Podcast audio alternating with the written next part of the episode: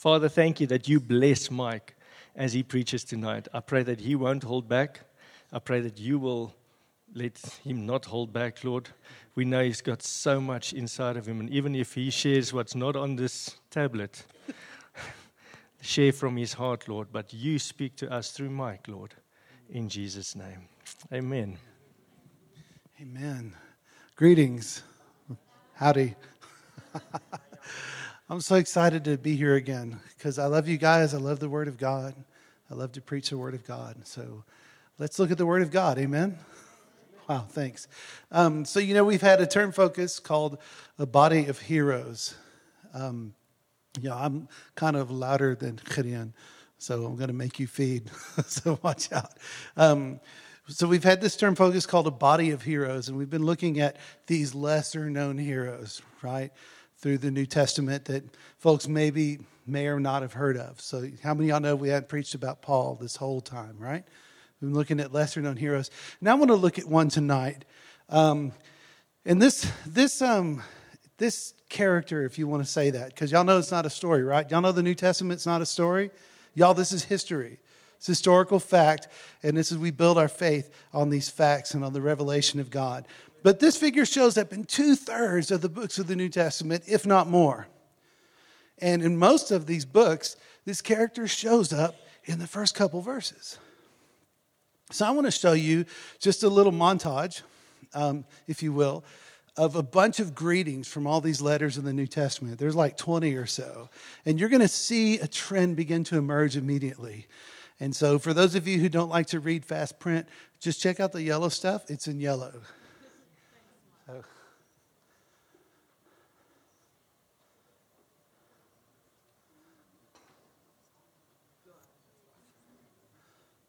Y'all seeing the trend?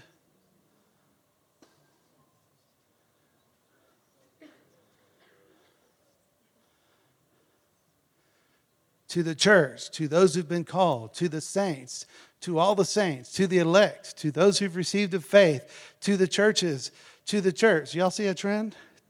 Now, see, when I did that, you know, I thought about, you know, maybe I should have some really epic music, but nah. All right. So we're going to look at a hero tonight that I like to call all the saints. All the saints. Because you know what? If Jesus can't move through all of us, we're sunk. Because he did not choose Paul, he chose the church.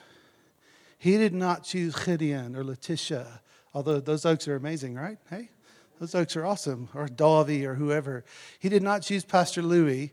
He chose the church, which happens to include Gideon and Pastor Louis and Davi and Letitia. But y'all, it's not he chose them and I just go to work. He chose us. And if we want to see God do something amazing in our country, it is not going to be through some superstar preacher that rocks up. It's going to be through us. The New Testament is written to all the saints. And in case any of you struggle with any Orthodox um, theology, let me set you free. Saint means holy one that belongs to God.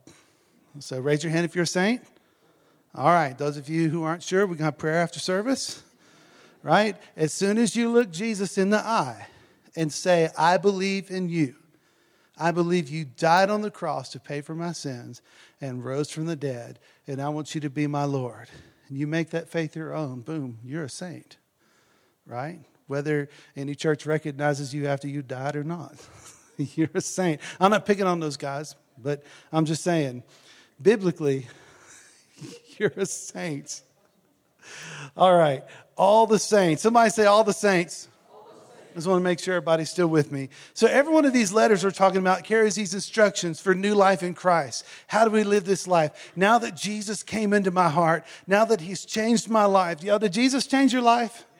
All right. When last did Jesus change your life? Because this is what hit me five weeks ago. I got saved in 1987. And yes, I know most y'all weren't born then, but I got saved in 1987 and Jesus changed my life. I felt death swallow life. Um, excuse me. I felt life swallow up death from the inside out. It was, it was wild. And um, when I went back to school, because I lived out in the country, y'all know in um, Texas, we're like we have these you know y'all think y'all got the bush? Man i lived i lived about five miles from my hometown where i went to school and i didn't see anybody for three months. Because we, like, we were like out there you know? So when i got back to school i was born again. I left school a hypocrite and a religious idiot and i got back to school as a born again full of the holy ghost um, young man of god. And all of a sudden people started calling me by a nickname people that have known me my whole life, you know, and I didn't tell them to, and I didn't expect it. And I was like, whoa, you know. So um, everybody calls everybody here, y'all call me Mike, but that's not the name on my birth certificate. That just kind of happened in 1987 because Jesus did something really cool, right? But if that's the last time he changed my life, there's a problem, y'all. Because that was forget the math. That was a long time. Well, thank you. 31 years ago. When did you meet Christ? When was the last time he changed your life? If it's been that long, there's a problem. And the problem is the world and our families around us cannot see the power and the glory of God if we are not letting him change our lives. So I'm going to cut to the punchline now. I've got these little break points in my notes. if we hit 20 minutes here, we're just going to have the altar call and go. so here's the punchline. Five weeks ago, God showed up in a worship rehearsal with only 30 people in the building, and, and people like could hardly, could hardly walk or talk. And they came, we, had a, we tried to have a worship leaders meeting. Y'all, y'all we tried. People, we, people couldn't talk, you know? And they were, what was going on? You know. And finally, I'm telling you, 10 minutes, and y'all know my friend, you know, he, he can talk, you know what I'm saying? I'm to let him go nameless. but 10 minutes, and even he couldn't talk. 10 minutes later, this guy began to talk, and he said it was a lament. I'm like, okay, so two thirds of the Psalms, that's cool. You know, laments are biblical. And he said it was a lament over the glory of God. And I immediately thought, well, the glory of God doesn't make me lament. I kind of like the glory of God. And I began to think about it, and, and the Holy Spirit whispered to me, Because where is it? And that's what everybody, that's what happened. There was a lamentation. Where is the glory of God?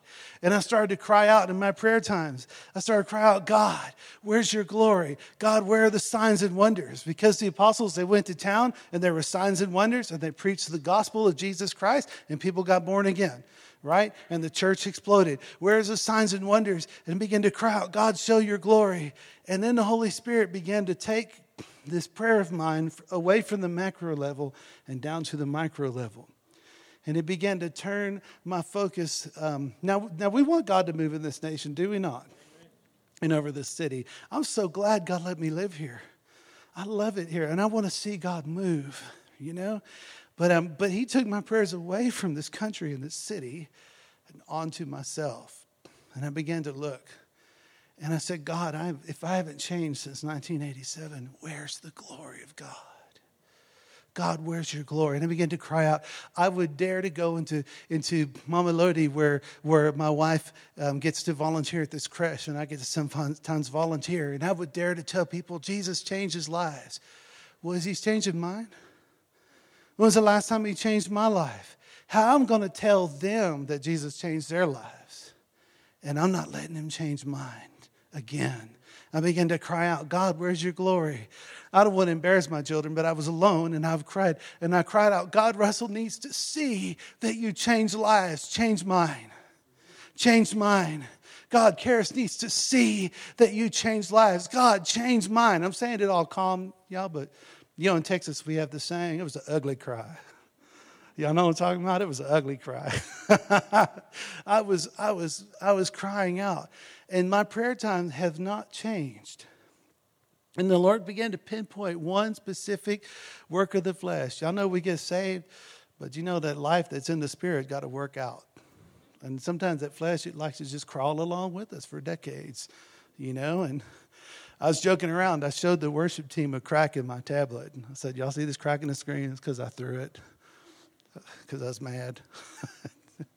Yeah, I'm the only one, right? It's a it's a one person support group for me. Y'all feel for me? Am I the only one? Nobody has fits of rage but me, right? Y'all all more more more sanctified than me. Whatever, what is the what fruit of the flesh might be rearing up in your life?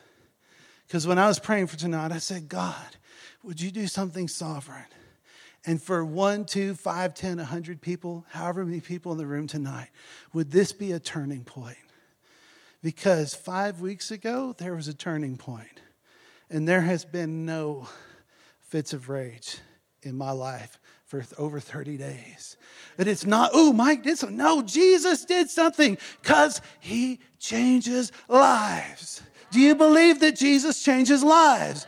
All right. Well, tell you what, before we start praying and crying out, God changed lives over here. God changed lives over here. I'm looking for some volunteers that'll stand up and say, God changed my life. I don't sound enough like Jesus. I don't smell enough like Jesus. People get around me and they can't tell the difference between me and someone who's never met him. And God changed me first. Changed me first. I hope to make you hungry for the glory of God. I hope the Holy Spirit will make you hungry for His glory. Because we, we're waiting for the big macro revival, and God just wants to revive you and me. Where is the glory of God? Where are the changed lives? I'm going to tell you, we read the New Testament about Paul and Silas, but if I have time, because I'm way off my notes, thank you for giving me that freedom. if I have time, I'm going to read some testimonies from both saint and sinners in the first and second century churches. It's some wild stuff, right? Some wild stuff. So, sweeping change came to the entire Roman Empire in the first 300 years after Christ. And I'll tell you, Paul's amazing, hey? But he didn't do that. It wasn't Paul and Silas. There were some other great fathers, Tertullian and Augustine. It wasn't them either. Where did this incredible change come to, to, to the entire known world, to those okes. They didn't know about, you know, like other entire continents. But, but to those guys, where did all this change come from? It came from, it came from all the saints. All the saints. You know, we, we grew up in Pentecostal churches. Jesus, use me, Jesus, use me, Jesus, use me. And then a lot of people grow up and they figure out, man, Jesus ain't going to send me to Africa. I guess I'll just go to work. My God, you're surrounded by sinners. Jesus, use me. Jesus, use me. Jesus, use me. Show them something. Where's the glory of God? Where are the changed lives? Y'all, um, come with me. Most of y'all, like me, use a Bible.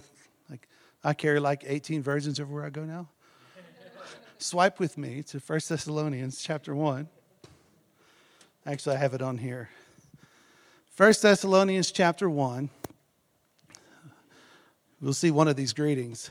It says, Paul and Silas and Timothy, to the church of the Thessalonians in God the Father and our Lord Jesus Christ. Y'all, I'm finna read this whole chapter because the Word of God preaches better than me. So, might just read this chapter, drop the mic. Jesus will do his work. You know, the sound guys will forgive me or make me pay for the mic. Grace and peace to you. We always thank God for all of you and continually mention you in our prayers. Then sometimes we gloss over the greetings. Y'all listen to this greeting because there's some stuff in here. I was reading this a few weeks ago and the man it about melted me. Check this out. We remember before our God and Father your work produced by faith and your labor prompted by love and your endurance inspired by hope in our Lord Jesus Christ. Man, I hope somebody remembers that about me. How do you want to be remembered? And by the way, they were still alive. Right? That's how that's what he remembered about them. For we know, brothers and sisters, loved by God, that he has chosen you because our gospel came to you not simply with words, but also with power. Yes, Lord. Yes, even today, please God. And with the Holy Spirit and deep conviction, you know how we lived among you for your sake you became imitators of us and of the Lord, for you welcomed the message, the gospel, in the midst of severe suffering with the joy given by the Holy Spirit. And so, check this out you became a model to all the believers in Macedonia and Achaia. So they're like northern Greece and southern Greece, okay? and the Lord's message, the gospel rang out from you, not only in all of Greece, but your faith has become known everywhere. Therefore, we do not need to say anything about it, for others themselves report what kind of reception you gave us. They tell how you turned to God from idols to serve the living and true God and to wait for his Son from heaven, whom he raised from the dead, Jesus, who rescues from the coming wrath. Right? That was amazing scripture, right? So there was something about this community of believers that was exceptional, something that was noteworthy, something that was making the news, y'all. Um, how are we making the news today? I want to make news because of Jesus, not because of anything else. Paul says these saints are making a difference. Their faith is the talk of the country. So, what's so exceptional? So, we're going to look at those three things in verse 3. And then, if we have time, we might look at, at three principles in the rest of the chapter. We shall just see. Hopefully, we'll have fun along the way, but I also hope that our hearts burn. Is that okay? We came to church, man. Let's burn. Gideon said, How can I pray for you? And I said, Man, pray that God comes, because if He doesn't come, I don't want to either. You know? God, move in our hearts today. Man, we dared to worship the living God. We dared to call in His name. I hope you didn't plan to leave here the same as you came, because I don't want to. I don't want to. How did I dare approach the living God in all of His holiness and majesty and think I could leave the same? God changed me again today. That was for free. three phases, three phrases in verse 3 that are easy to overlook, but y'all, this is noteworthy. Work of faith, labor of love, and in, endurance of hope. So, first thing, let's look at your work of faith. Now, he didn't say the work of faith. He said to these, to these believers, your work of faith. Now, this Greek word for work is occupation right? So how many y'all got an occupation? I used to have one. I was the I was a level three help desk engineer at a pump company, right? Doesn't that sound exciting? No. it was both stressful and boring. How did they get that right? you know, but that was that's what it was, right? But that was my occupation. It's what kept me busy every day. And this is the word he used because y'all, these Thessalonians, they weren't all preachers. They were living in Thessalonica and going to work and doing their thing. And Paul says, Your work comes from your faith. And I've been hearing about it. And I'm saying it's noteworthy. And later on, we learned that some of these Thessalonians, they were like starting to freak out, these, thinking Jesus was coming in the next five minutes. So they were like quitting their jobs and, you know, going home and having prayer vigils because they think, you know, Jesus is to come right now. And Paul had to write um, in his letter, he had to conclude, y'all, get a job.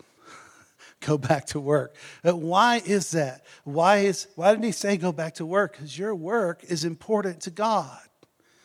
Hey, man, how many have 40 hour jobs and it's not in church? Y'all think the 40 hours that you're at work matters as much to God as the one hour you're in this building? Do you think so? Yeah, man. 40 hours there, 40 hours for you to shine like stars in the universe because you're doing your work without complaining. In case you didn't notice, I just quoted Philippians 2, right? In our workplace, we can show the glory of God. And people around us could say, There's something different about that guy. I had people who would come to my cubicle after the Lord had to do some attitude adjustments. I had people that's for another story for another day. I had people would come to my cubicle and just talk and talk and talk, and they would look for stuff to break so they can come and talk. And why? Because my cubicle had a different atmosphere than all the other cubicles. Because the glory of God was there, right? We can make a difference. We can make a difference in our work. Do everything, whether in word or deed, as unto the Lord. And that, there's a guy that my wife loves to watch on YouTube. It's me. No, I'm kidding. I'm not on YouTube. There's a guy she loves to watch on YouTube. And he has a job, and it's not preacher, but it is comedian. And um, he shares how God speaks to him and uses him in his work too. So I want y'all to hear, you heard from an IT nerd. Now I want you to hear from a comedian about how God is using him in his workplace. So, Sam, could you um, give us thanks? God gave me a change in mindset about comedy. Normally, when a comedian gets on stage, he wants to get laughs from people. That's what I was all about. And then God said to me simply, No, what I want you to do is go up there and give them an opportunity to laugh. Romans 12, 2, be not conformed to the ways, you're going to look it up. He said, give them an opportunity to laugh. This right here has changed everything about everything that we do as a company. Because I'm not looking to take, I'm looking to give. If you can get a hold of this, it will literally, for real, in every way, change your life. Because if you walk into a room and you're asking the question, what can I give? You're just in a better place. You are more like Jesus under those circumstances. And if you haven't made that decision to ask that question by default, you were asking, you were saying, what can I get? So when you make the choice, it literally changes everything. So now I'm in the, I do, I do my show, we have a great time. I leave the club that night, there's people around, you want autographs, high fives. It's like this whenever I leave this club now, but this in particular night, while I'm talking to the people, I looked across the street and I saw a homeless guy. I had never seen a homeless guy outside this club before, ever. But that doesn't mean he wasn't there before. That just means before my mindset was to get laughs from people, so why would I even notice a homeless guy? I noticed him and I was like, what about him? How can I give him an opportunity to laugh? Then I asked God, and God was like, you really want to know? And I was like, uh, nope. I said, yes, we went and did this comedy tour. We started going to homeless shelters and prisons. So whenever I do a concert somewhere, we always look for a prisoner or a homeless shelter to do comedy at. Headline in there. God gave me a change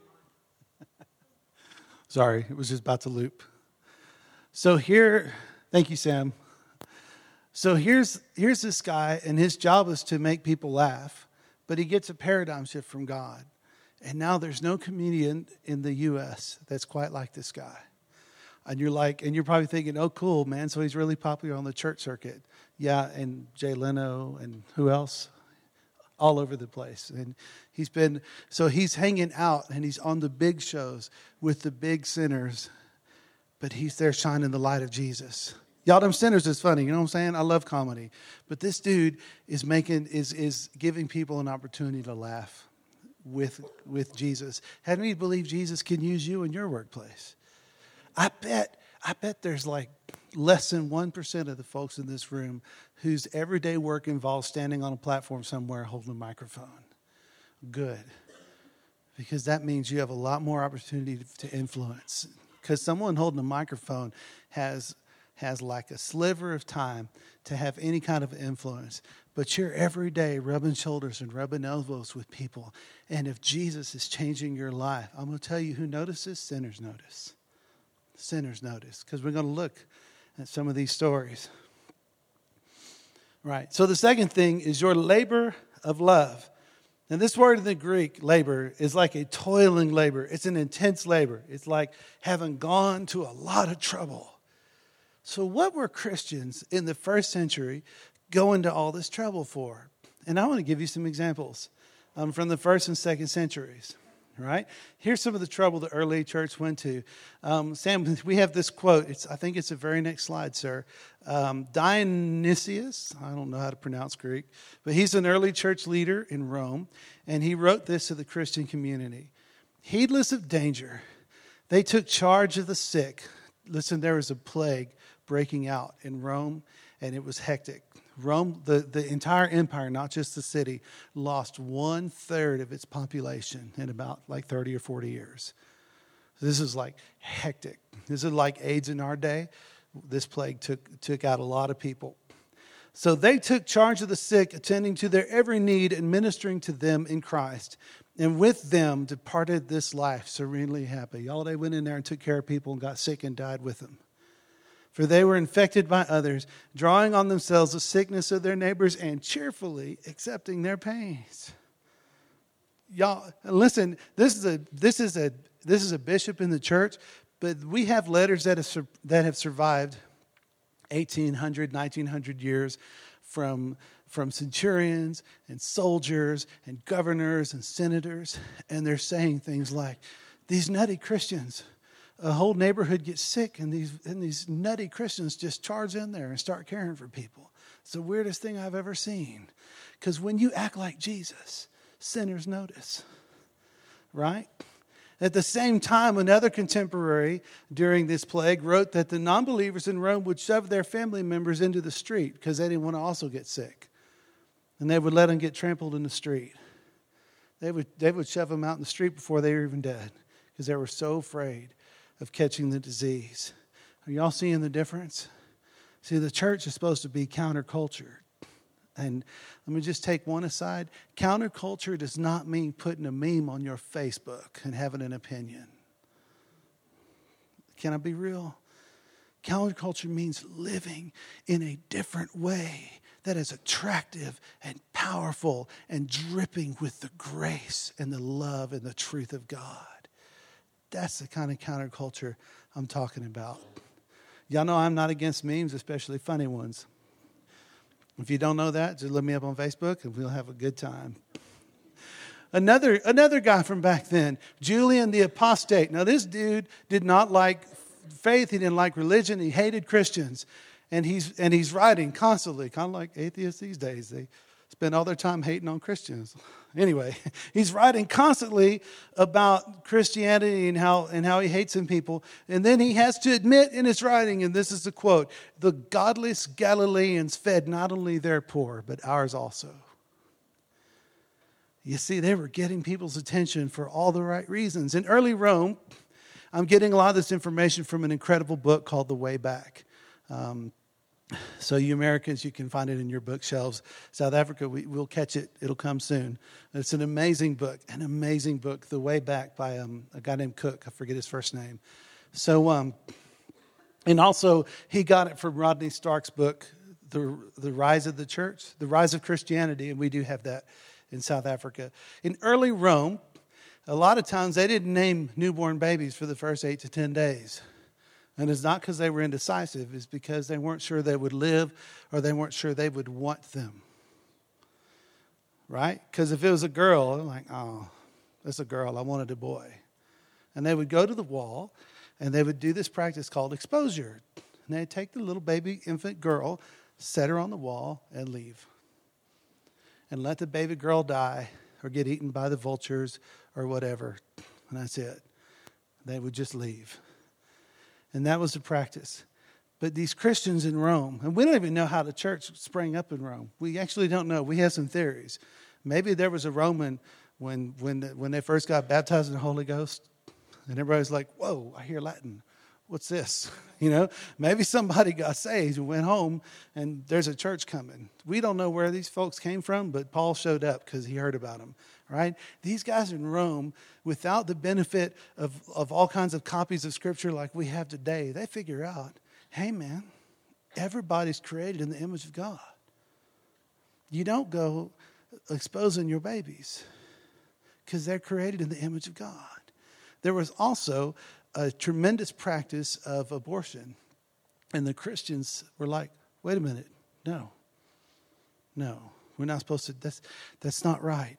So they began to not only stop exposing their own babies and stop aborting their own unborn children, but they began to sneak out to the wall and grab these little girls that were left to die and adopt them into their homes. And the sinners in Rome started to notice whoa, where'd they get all that money? That's a lot of babies. What's going on? Man, that's different. That is so different from us. It got noticed. What's getting us noticed today? Is your heart maybe burning? God, how do we make news by living like Jesus again? Because I want to see the glory of God. And I'm convinced we will see signs and wonders. But you know what the glory of God is? It's changed lives. That's the glory of God. When He says the whole earth will be filled with His glory, that's y'all covering the earth, changed, and showing his character. The glory is the essence of God. The glory of the God is his essence, is what he's like. And when we look and sound and smell more and more like Jesus, then the whole earth is full of his glory. Are you hungry? Where is the glory of God? Where's the glory of God? Where are the changed lives? God changed my life. God changed me. And the next thing he said was, Your endurance of hope. And this was an enduring, joyful patience. They did they went to a lot of trouble to love, but the idea here is it wasn't trouble to wait. And where did this hope come from? They had joy while they were suffering persecution. Y'all in Thessalonica, it, it, in Thessalonica, it was real. They were getting really persecuted. It was hard times. And they had joy in the middle of all this because the thing they were waiting for filled them with joy and confidence because Jesus is coming, y'all. Jesus is coming. And you know what? Whatever your eschatology is, it's either the last days or it's your last days because we're going, we're going to see him. You know what I mean? And that is something to be excited about and look forward to. We will see him. So here's an example of the lifestyle they modeled. It's a really long quote that I didn't put up there. So y'all just y'all just hang with me. Um, there was a letter written in 130, 130 AD, and we don't know who wrote it, but when you look at the language, especially when he says confessedly, which means admittedly, it means I have to admit this dude's not a believer right? So here's what this sinner said about the Christians. Ready? He says, For the Christians are distinguished from other men, not by country or language or customs, but in living in our own cities and following the customs of wherever they live in respect to clothing and food and ordinary conduct, they display to us their wonderful and confessedly striking method of life. Striking. Jesus, is my life striking to others? Is my life striking to others? He says they marry as do, I lost my place. Y'all, it's a long quote. They marry like everyone else and they beget children like everyone else, but they don't destroy their offspring. That's a reference to the abortion and to the exposure. They have a common table, but not a common bed. Y'all see this guy saying, it's weird, man. These Christians not jumping in bed with everybody. You know? Man, you know that'll preach. What if today we decided that God is God of sex and relationships and also just like he's God of us going to heaven? It's just as weird today as it was 1,870 years ago for someone to not have sex unless he or she is married and only with that partner. And today, that's what, y'all, it's so quiet in here. Am I offending y'all? I, I'm, I don't want to be offensive, but I'm not sorry for speaking the truth. You know? What if we lived like Jesus intended? And what if He was God of all of our lives and not just 75 or 80%? And, the, and these people said, man, these Christians don't just talk a talk. Man, they're living something. It is striking. It's different. They said, man, these guys get married and they only have sex with only their wives. What is that? They obey the prescribed laws, and at the same time, they surpass the laws with their lives. Man, they love all men and they're persecuted by all men. They're poor, yet they make others rich. Don't you want that to be said of you? Not the poor bit, but don't you want to be said that you make people rich? And even if you are poor, listen, all of us are poor compared to somebody. Stick me next to Bill Gates, oh, uh, no, right? But I want to be known that I make others rich. They lack in all things, and yet they abound in all things. What's he talking about? Abound, we think abound, we think abundance. But when that guy wrote abound, he meant they constantly giving. They don't have anything, yet they somehow find a way to constantly be giving. Y'all, here's a sinner preaching to us what Christians are supposed to look like. I want to be noteworthy because I live, I talk, I sound, I act like Jesus. I remind others of Jesus. Wouldn't you love it if the world had to say things like, man, I got to admit, those Christians got something going on, it's special man, there's something, goodness gracious, there's something. They're dishonored, yet in their very dishonor, they're glorified. People speak evil of them, but they're justified. He goes on and on and on. And nobody's saying in South Africa? Yo, but these okes is different, eh? Yes. right? Their lifestyle was confessedly striking. If y'all didn't catch that, just ask a South African. It's okay. So I'll have a question for you.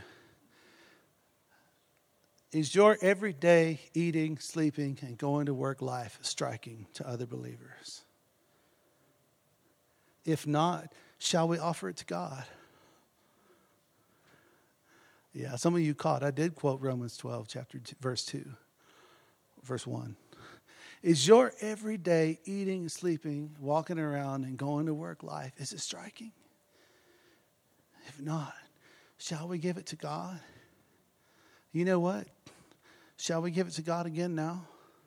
I mean, every day of my life for the last for the last 30, 35, I don't know, five or six, four or five weeks, I've been crying out, God, God, I'm to play games. Change me today. God, change me today. Where's your glory?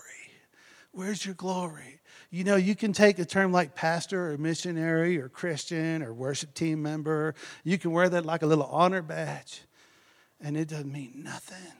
Where is the glory of God? Where's the change in my own life? If all my children see is me get mad and throw in a tablet, how are they going to see Jesus? God, change me. If you're hungry, would you pray with me now? I dare you. I want to pray a prayer. But listen, I'm, on, I'm not going to do the American evangelical thing. Y'all pray after me. If you don't like what I say, just ask me about it later. I'm just going to start praying. I'm just going to start pouring my heart out to God, right? And I'm going to mean every word. And I want to dare you or challenge you or invite you, pour out your heart to God. Give your life to God with me again. Not a salvation prayer, but if you've never given your heart to Jesus, let me just tell you right here and now is really simple. It's not one cute little prayer and then boom, ah, everything's fine. No, this is a journey. We can work our salvation out with fear and trembling. It's a walk, it's a lifetime commitment. But if you've never done that, I'm telling you, you come alive right now when you give your life to Jesus. So as I begin to pray my prayer, you tell them this stuff. You ready? You tell them, Jesus, I believe you lived without sinning and you died to pay for my sins. And I believe you rose from the dead. And I give you my life. Please be my Lord. All of it, all of it, all of it. Right? And you, amen, you'll come alive in Christ. But for the rest of us, maybe you've already given your life to Jesus. Let's give our lives to him again. Let's say, God, take my going to work life. Maybe the Holy Ghost is laying things, you know, y'all know the fruit of the flesh. You know, I done talked about, I done, I was very, um, I was very, um, what do you call it, transparent about throwing my stuff, having fits of rage. Y'all, I can tell you, I have not called a taxi driver a name in over a month, right? right? It's Jesus, right? And everybody's like, yeah, like, I'm not proud of that. Are you proud of that? I hope not. You know, I'm not proud of that. But I'm like, Jesus, because you know what? I would do that in front of my kids. I'm like, but you know what? Good, right? They're going to, because they can now see that He's changing my life. God does change lives. So let's pray if you're hungry. Let's pray. Father, I come to you. I pray. I dare you. I invite you. Pray out loud with me. God, I come to you and I want to say to you, Father, that my life is yours. Again, again, God. Thank you that you saved me in 1987, but I'm hungry today, God. I'm hungry today, God, because my life, it needs to be yours. Every bit of it, Father. Lord, if I want to tell other people that you change lives, then I want to see you changing my life again. Lord, change my life again. Lord, my every day going to work, eating and sleeping and walking around life. So when I'm walking around in the mall, Lord God, my behavior, the look on my face, the things I stare at, God, Lord, let your glory be seen. Let sinners see that you're changing me, that there's something different in me. The way I talk to strangers, the way I talk to people in the street, the way I talk to my wife and honor her, the way I talk to my children and love them. God, would you be visible? Would you be seen? Jesus, it's not what would Jesus do, it's Jesus do through me. Jesus, love my wife and children through me. Jesus, go to work through me. Jesus, fix computers through me. Jesus, drive my car and smile at taxi drivers and other drivers through me. Jesus, live your life through me. Jesus, your life, your glory, your power. I want your glory to be seen in the earth. So, God, I give you my life again. I set it on the altar again. All of it, God. Relationships, finance, work, all of it. Every fiber of my being, Jesus, take it for you, for your glory, because I'm yours, God.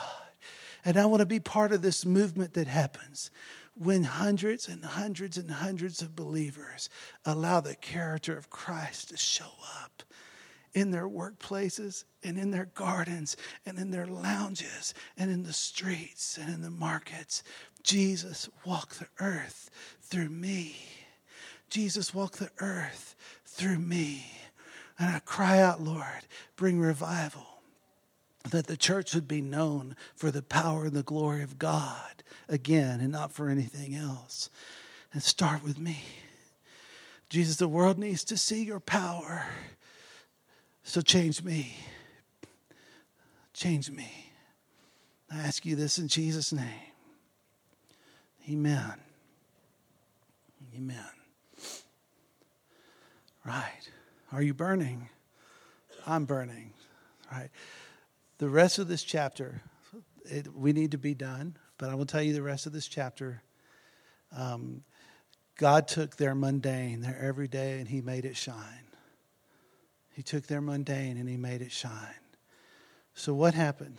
How did these guys become an example? First thing you'll see in verses um, 4 and 5, they recognize the power and the presence of God. Y'all, don't miss it. I don't like that song. That song been sung way too many times. It's boring. You missing? Who's that song about? Don't miss it. God's here. Don't miss it right? Don't don't miss it. Embrace the power and the presence of god. And if you don't think the worship leader or the preacher whoever's making a draw on the on the power of god first of all that's judgmental but that's okay. If you don't think he is then you do it. God come. Why does a pastor have to instigate everything? Come on believers let's make a draw on the on the power of god. God come. Why don't we surround this amazing leadership? Anyway i told you i wouldn't preach it. So the next thing they embraced the gospel in the midst of their suffering, in the midst of severe suffering. And I want to say this there was severe suffering in Thessalonica because of two things there was intense poverty, and there was persecution of Christians. And they embraced the gospel, right? And I'm going to tell you, for different reasons, and for some same reasons, there is severe suffering in South Africa. You know, there's a lot of our population that was marginalized on purpose for over a hundred years. Y'all, that's evil. That's evil. And there's a lot of suffering still going on because it takes more than 20 years to recover from that, right? It, there's a lot of suffering. And here's the deal Paul is writing to people. He didn't cause their suffering, but he hadn't suffered with them because he had a privileged life. So he didn't suffer that with them, and he, but he didn't cause it. But he's writing them and said, In the midst of all that suffering, you embraced the gospel. And so if you're suffering for whatever reason, whether it's all horrible stuff that's happened in your country, or whether your family has betrayed you, horrible things have happened in your family, maybe at work or school, in the midst of your suffering, will you dare to embrace the gospel of Jesus Christ? Because it's still powerful. Amen. The last thing he did, they did is they turned from idols. And idols back then, that was like normal. You know, today we have all these sermons about idols and and it's like this spooky thing, you know. And you think about like some kind of some kind of um, Indiana Jones movie, you know, all these temples with booby traps and gold statues and snakes and all this stuff. Ooh, idols, you know. Idols was normal, man. It was like tweeting on, you know, posting a tweet or sticking a meme on Facebook. It was common. You know, it was like getting in a taxi. Everybody did it. It was just a normal part of life. And when they turned from idols, that was weird, y'all. That was weird. And people noticed that. They're like, everybody does this. What y'all doing? You know? And they turned from something that was iconic in their culture. But they didn't turn from every bit of their culture. Now, these people lived in Greece, and you know what they were? They were Greek. Jesus changed their lives, and they got up the next day, and they were still Greek. They spoke Greek, they acted Greek, they ate Greek food, which I understand is kind of tasty. They did everything Greek, except the stuff in their culture that didn't jive with the kingdom. So, you know what? We got some Americans today. Y'all gonna wake up tomorrow and you're gonna still be American, just like me. Six and a half years later, you know, I try to talk. I try to, you know, speak a little more proper English. And someone will say, What part of America are you from? I can't hide it, man. You know, it sticks out. So I'm gonna wake up tomorrow, I'm gonna still be American, right? I'm gonna wear American clothes, eat them. well, I can't eat American food because I live over here. But you know what I'm saying? Y'all gonna wake up tomorrow, still be South African. And um, we'll speak our 11 languages. We'll eat our bobotie and our poppin and poppin vorst. You know what I'm saying? We're gonna do our South African thing, right? Except when it doesn't jive with the kingdom. And then we stand out different. We do things like, I ain't moving in with her until she says I do. Amen. We do things like, you know, I loved my auntie, but she's dead, and I'm not going to pray to her because she can't change nothing. Right? Can, is it okay if we're real? Right? I'm, you know, not me, but I'm saying if you're South African, I'm proudly South African. Thank God for my country. Keep on doing the South African thing, except when the kingdom has something different. And go ahead on and show that kingdom culture off. And what will the letters look like five, ten years from now of other South Africans talking about these Christians? Yo, those people, those okes are different, eh? But there's something beautiful about it. There's something beautiful about it. Let's do this thing. Amen. Let's do this thing. I sure love you guys.